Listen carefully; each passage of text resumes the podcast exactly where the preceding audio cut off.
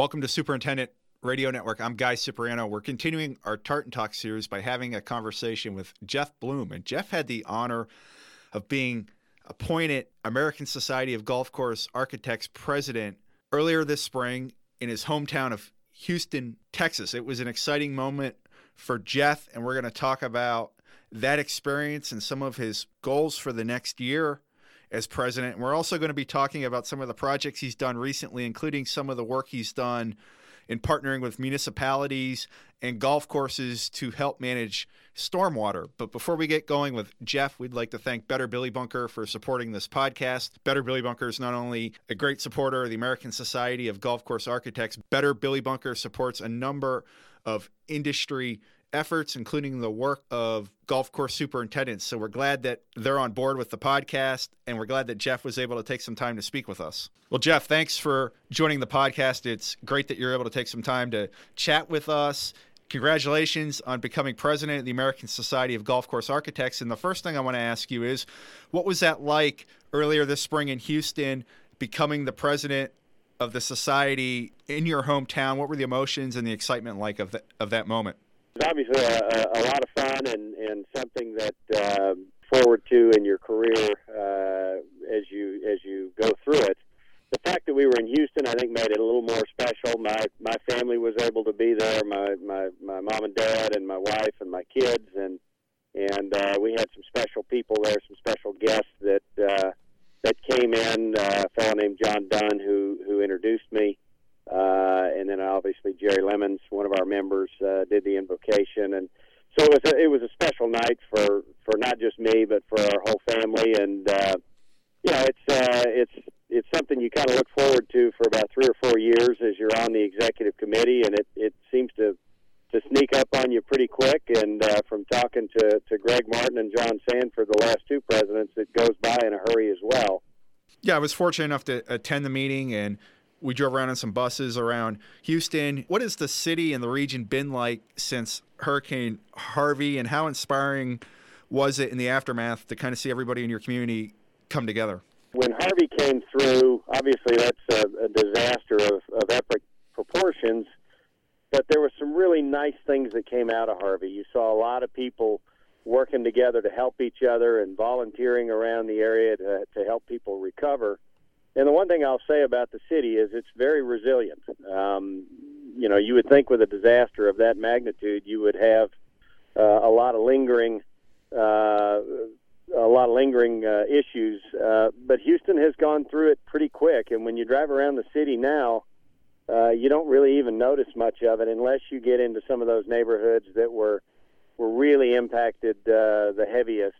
You know, there's still some neighborhoods that are relatively empty. People have not got back into their homes, and they're still working to uh, to recover. But in a lot of cases, uh, you wouldn't even know we had a, a storm like that uh, less than a year ago. What did the hurricane do for the golf market? How did it affect the business of golf in Houston? And has it made facilities rethink things here in the last few months? Certainly impacted the uh, the golf industry here. Uh, there have been five or six golf courses uh, in the metropolitan area that that closed down as a result of uh, of Hurricane Harvey and will never reopen, um, which is unfortunate. But in some ways, you look at it and you say, well. Uh, maybe for those that survived, it's better. Uh, it, it improves the market. It takes some of the supply out of the market. And Houston's like every other town in the country. We overbuilt uh, in the last 20 years, and so uh, it, it has sort of brought a balance uh, back to uh, to the number of golfers and the number of golf courses. And I think what we've seen is that the uh, the facilities that are still operating and have recovered from Harvey uh, are actually doing better than they they have in years. Uh, and I think that's obviously a result of some closures. But I think it's obviously also a result of uh, guys looking at the, the way they manage their facilities and and uh, making some adjustments uh, as needed uh, to become more efficient. And one of the areas I think that I've seen that the most is uh, you've seen a lot of bunker renovations in town. You know, there's a lot of uh, a lot of folks that have come in to uh, to help the clubs with with those renovations, and I think they're looking at different options to try to help reduce their bunker maintenance. They're looking at options to take their bunker square footages down a little bit um, to make themselves more maintainable. And uh, in most cases, it's worked very well. We've done it uh, in a number of places, and we have been able to uh, uh, to make those facilities much more maintainable uh, than they were in the past. What is it like as an architect when you get involved in a bunker project that maybe was unexpected and in a response to a storm? Uh, how quickly do some of these move along, and what role can an architect play in a in a fast moving bunker project? There's a lot of them that move along very quickly, and and that was out of necessity after Harvey because the facilities had to get back open to get the cash register ringing again. And uh, as an architect, it gives you a great opportunity to go in and not just put back what was there before, but to improve the facility, and it doesn't cost that much more money to do it. Uh, we had a case at a at a project we did uh, in Sugarland called Sugar Creek where we had done uh, they have 27 holes. We had done nine holes over the last four years uh, with one year uh, where we didn't do anything but uh, nine holes a year for for uh, uh, like say over four years. Two of those were already uh, finished uh, and we went back in and redid the bunkers because that side of the golf course flooded and improved them. Went back with better Billy Bunker in the bunkers, and it has improved their maintainability dramatically. But it gave us an opportunity to reestablish the design lines that were there, to make some changes. Uh, we eliminated a bunker or two, and this these bunkers were, like I say, less than four years old. Uh, so you know they took the opportunity to go in and, and do some uh, some adjustments that have made them better and a lot of that in the Houston area, obviously, with Harvey, was done through uh, insurance money that the clubs got uh, as a result of the storm. And they wanted to get back in play, like I said, as fast as they could. Yeah, you mentioned insurance money. I think that's another area where an architect can really help a, a club out. Yeah, absolutely, and and really on on a number of sides. Obviously, there's the work that uh, can be done, uh, the repair work or the renovation work that is uh, the result of a claim. Uh, but I've also had some some colleagues that have gone in and, and looked at things from the insurance company's side in terms of uh, determining what the damages actually are and what the costs of those damages are. And uh, so you really can can kind of play both sides of the fence as an architect, depending on uh, you know which entity you're working for. Uh, obviously, the the design and the construction side is a little more significant if you're working for the the club or the person who had the had the loss. Uh, but you can also uh, work on the insurance side and helping them determine what the value of that loss should be. Big storms obviously did not start with Harvey in Texas. They're, they they happen every year, and they seem to be getting more violent. You've been working for a long time now with municipalities and clubs on projects to, to move water explain those to our listeners, some of the unique partnerships you've had in the last few years and how they've kind of become a win win for the golf facility and the surrounding community. There's been a number of projects in the country uh, over the last, uh, say, 10 to 15 years where municipalities are looking for, particularly in a place like Houston where you need a lot of stormwater storage and detention. Uh, and you've got a community that has built up over time, and it's it's it's highly urban uh, there's not that much open land left uh, to start uh, trying to do detention on. So what a lot of these municipalities have done is is gone and looked to their their golf courses, municipal golf courses, but also to doing public-private partnerships with private facilities to see if there's a way for the golf course to store some water to help alleviate flood issues within the community. We've done a number of those. Uh, I mentioned the Sugar Creek project just a little while ago uh, with regard to the bunker renovation, but a big part of that project was uh, to uh, convey stormwater uh, to another project that we did, uh, which is another private club right next to Sugar Creek called Riverbend. On that project, we created 25 acre feet of storage because uh, it was at the bottom of the watershed. And then with Sugar Creek, the water would go through Sugar Creek to get to the storage at Riverbend. And that was all uh, a partnership with the city of Sugarland. Worked great for the clubs. They got uh, their golf courses uh, uh, somewhat redone uh, in relation to what they were providing the city. Uh, and the city got the stormwater detention and conveyance that they needed. So it was a win-win for both sides. It gives the clubs an opportunity to have some work done uh, at the cost of someone else. and it gives the cities or the municipalities uh, the storage that they need uh, to to combat flooding uh, issues in the future. Jeff, how complex are these projects, and who are some people you work with on the projects like you just described that maybe you would not normally work with if if, if the golf course was just involved? Well, they're they're very complex because you've got a lot of moving parts. You've got a, a municipality uh, very often that's involved. Um, with the city of Sugarland, we worked with uh, obviously the uh, the city council, uh, the mayor. We worked with uh, the city engineering department, uh, a fellow named Chris Stubing, who was just fantastic to work with. And then you have the club side of things. You're working with obviously your general managers, your superintendents, your golf pros, and the staff at the club and the members. Um, it's a little bit easier if you're doing it with uh, a municipality and they own the golf course. You're you're you're dealing with a municipal operation because it's all under one roof, and you're not having to put together that public-private uh, partnership.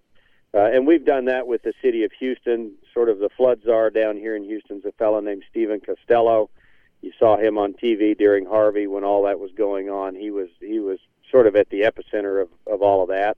And they've had us look at a number of the city courses here in Houston as to where we can convey water and store water on those golf courses as well. So, um, you know, you deal with a lot of different people. Uh, a lot of different people are wearing different hats, and you have to uh, look at the project in a way that satisfies everybody's requirements. Uh, because what the city's looking for, the municipality's looking for, is not necessarily what the club is looking for. So, uh, you have to sort of marry those interests which can be a challenge, but uh, at the end of the day, it's it's very rewarding for everybody involved, and it becomes a win-win project for the community as as well as the club. What would you tell somebody in the golf industry looking to do one of these projects? How do you get a project like this going? Well, uh, obviously you have to have a need. Uh, it's it's easy to find the club that has a need because they're always doing things to their golf course. It's their major asset. Uh, but a lot of times, if you know, if you're an architect or somebody that's involved in the business, whether you're a contractor or or uh, you know a consultant of some kind, it's good to get to know uh, you know your local uh, your local city officials uh, and your local municipal officials, maybe county officials or something of that nature, uh, because they're always looking for opportunities uh, to do things like this that will cost the city less money in the long run than if they had to go out and purchase land and, and, and do detention in some other area.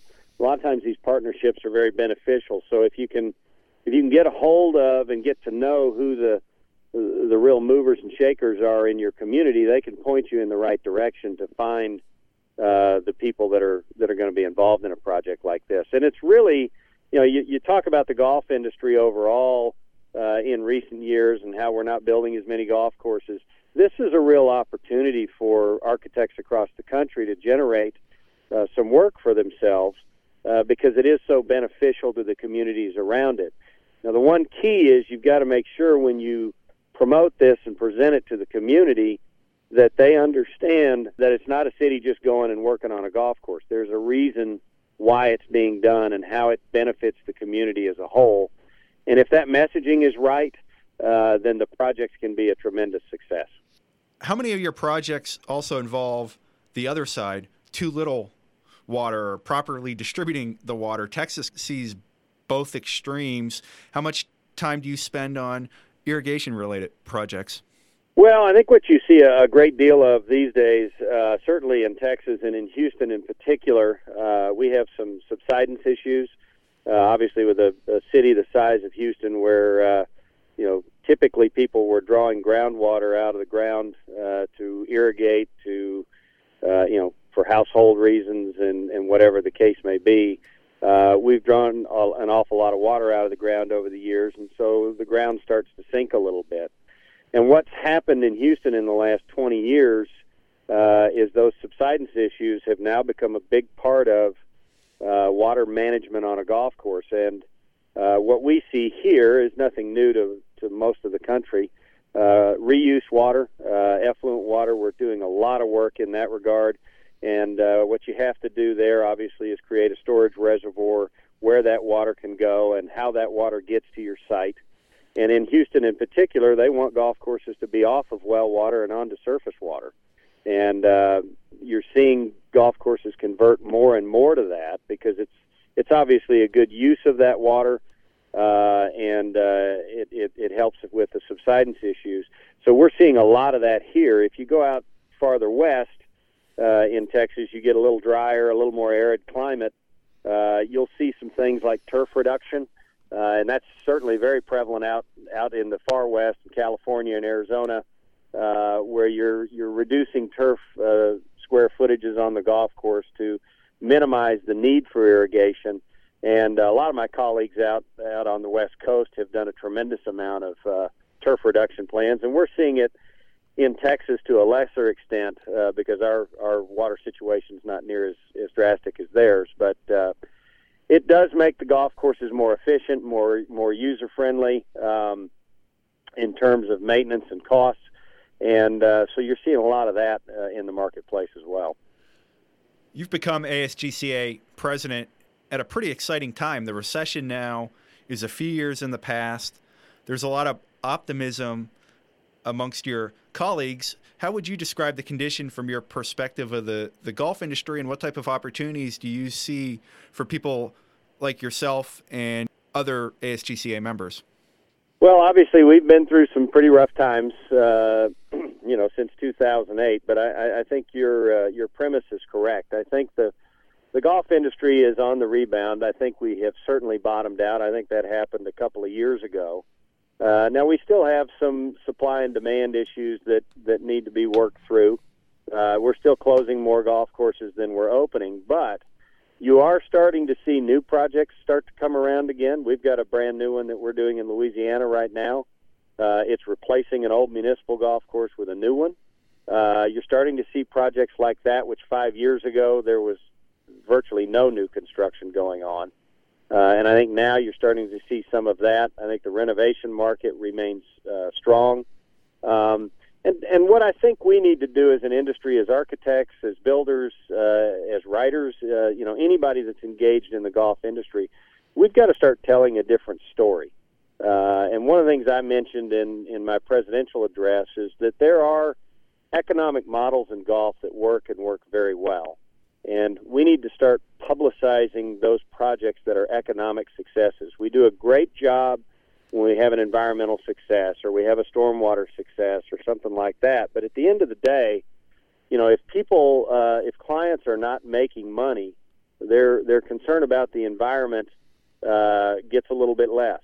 Uh, you know, their concern about uh, other issues in the golf industry uh, is is somewhat limited because obviously they've got a business to run, and that business has to be successful to be sustainable.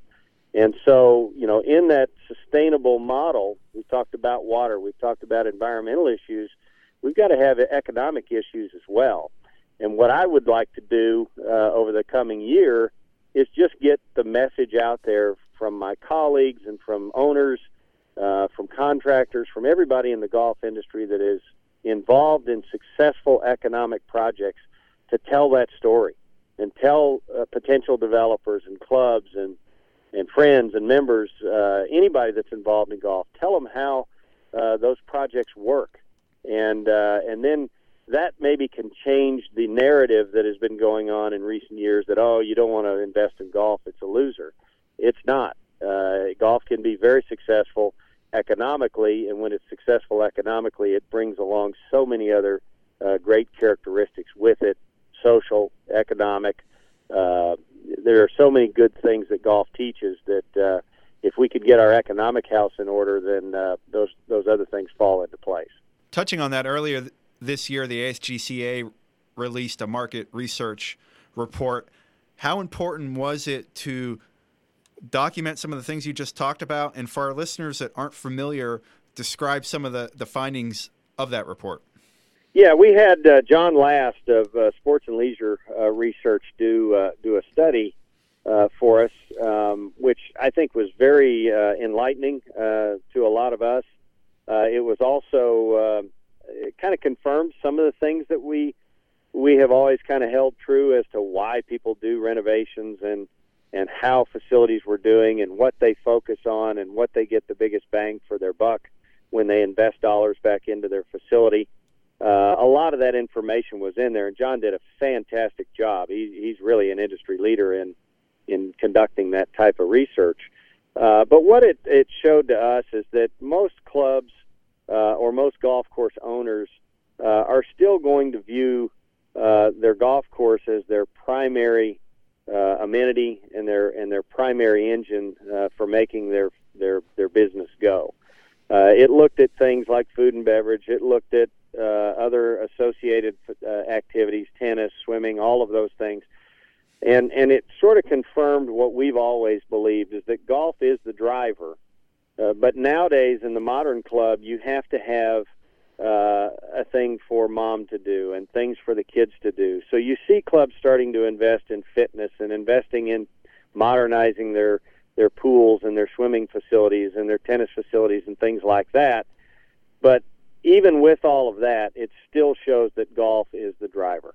Uh, there are models now that, that allow food and beverage to be more successful. I think the days of uh, you know the, the the white jacketed waiters with the towels over their arm and the fine dining, uh, that club model still exists in some areas and is still successful in some areas, but it is it is really starting to go by the wayside.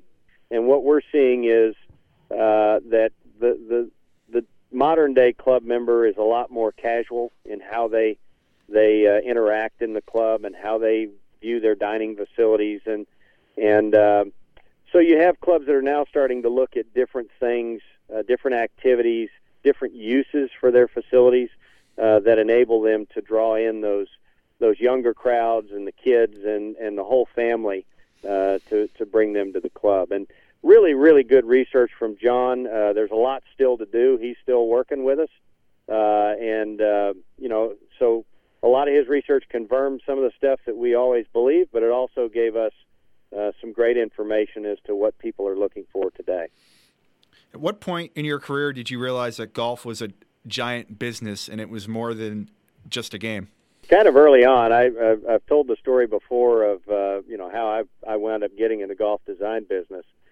Uh, I was a a reasonably good high school player, and I had a had a potential uh, uh, to play some college golf. Had some interest from some. I was in Northern Virginia at the time. Had some interest from some schools in North Carolina, and my dad sat me down and asked me if I could make a living playing golf. And with probably a lot of foresight for a 17 year old, I said no, uh, but I'd like to stay in the business. And uh, that's how I really got engaged in golf course design. I went and got a, a degree from Texas A&M in landscape architecture, and and was fortunate that I got out in the late 80s and, and did my first uh, stint with Jeff Brauer up in, in Arlington taught me an awful lot about the business, and then was able to uh, uh, to come down to Houston, where my wife's family was from, and and work with Robert Von Hagge for a number of years, doing projects all over the globe. Uh, so I got out of it. I, I got in, into the business at a good time, and then also had good timing when I started my own business in 1997. The the business was still going good, and was able to get established before the downturn.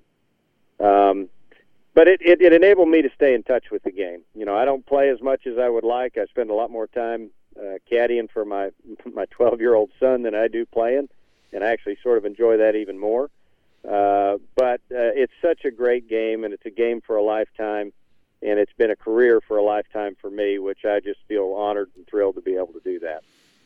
And you grew up in a military family, right? And played a lot of your golf at a bunch of different places growing up. How how has that helped you uh, later in life and as you've established your your career?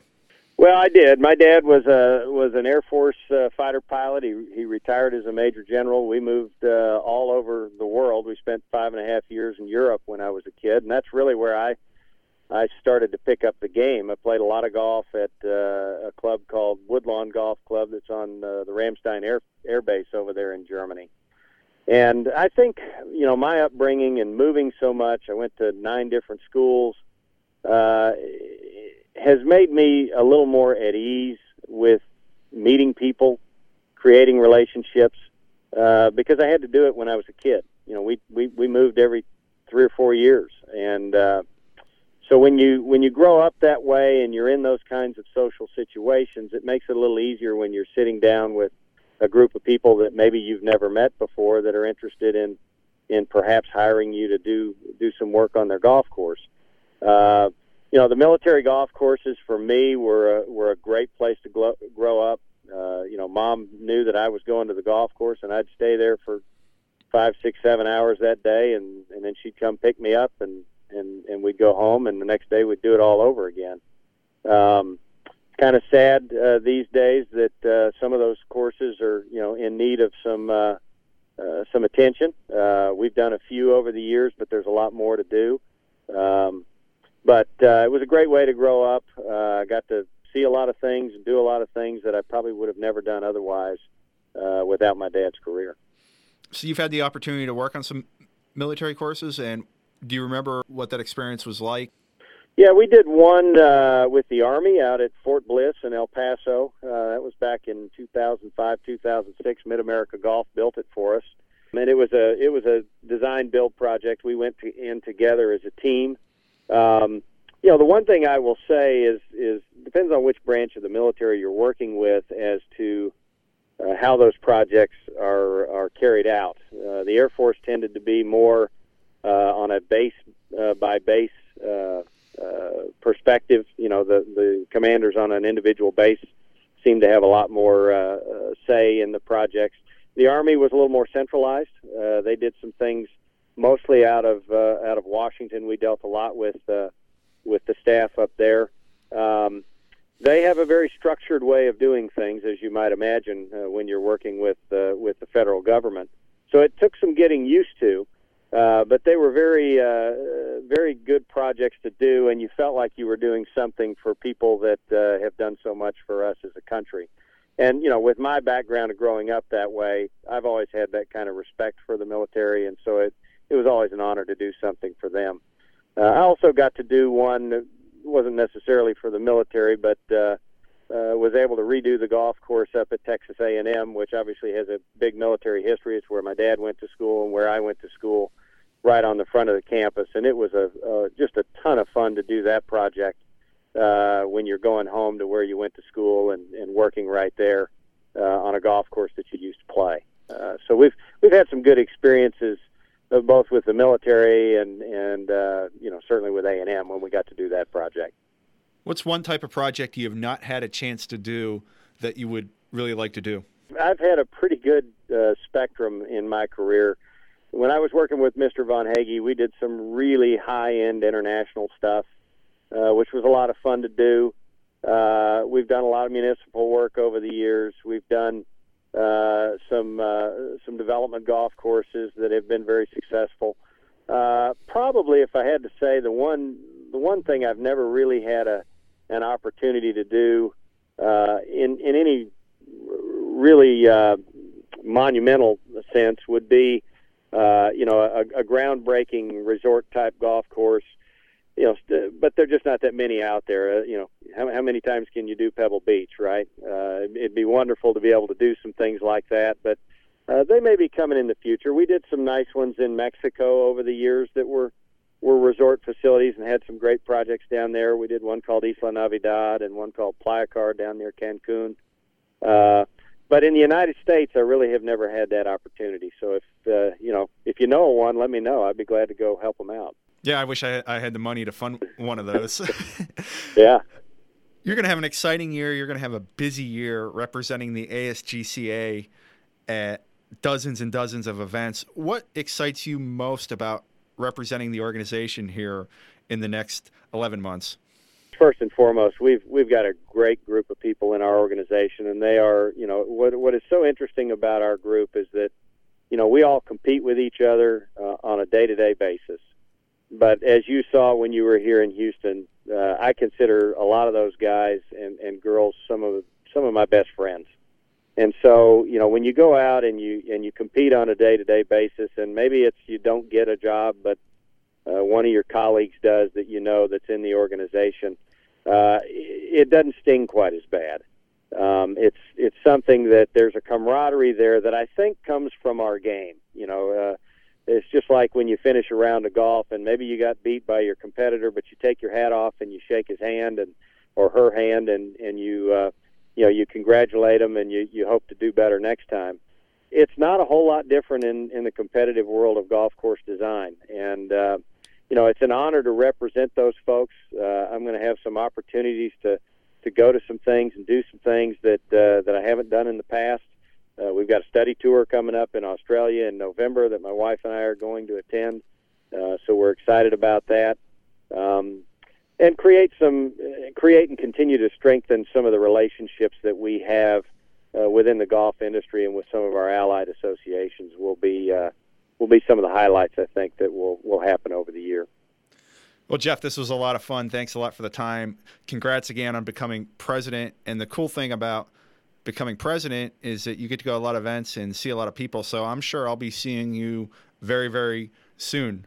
Absolutely. We may see you up at the U.S. Open here in a couple of weeks. Yeah, we can't wait. Uh, thanks a lot for the time. Okay. Thank you, Guy.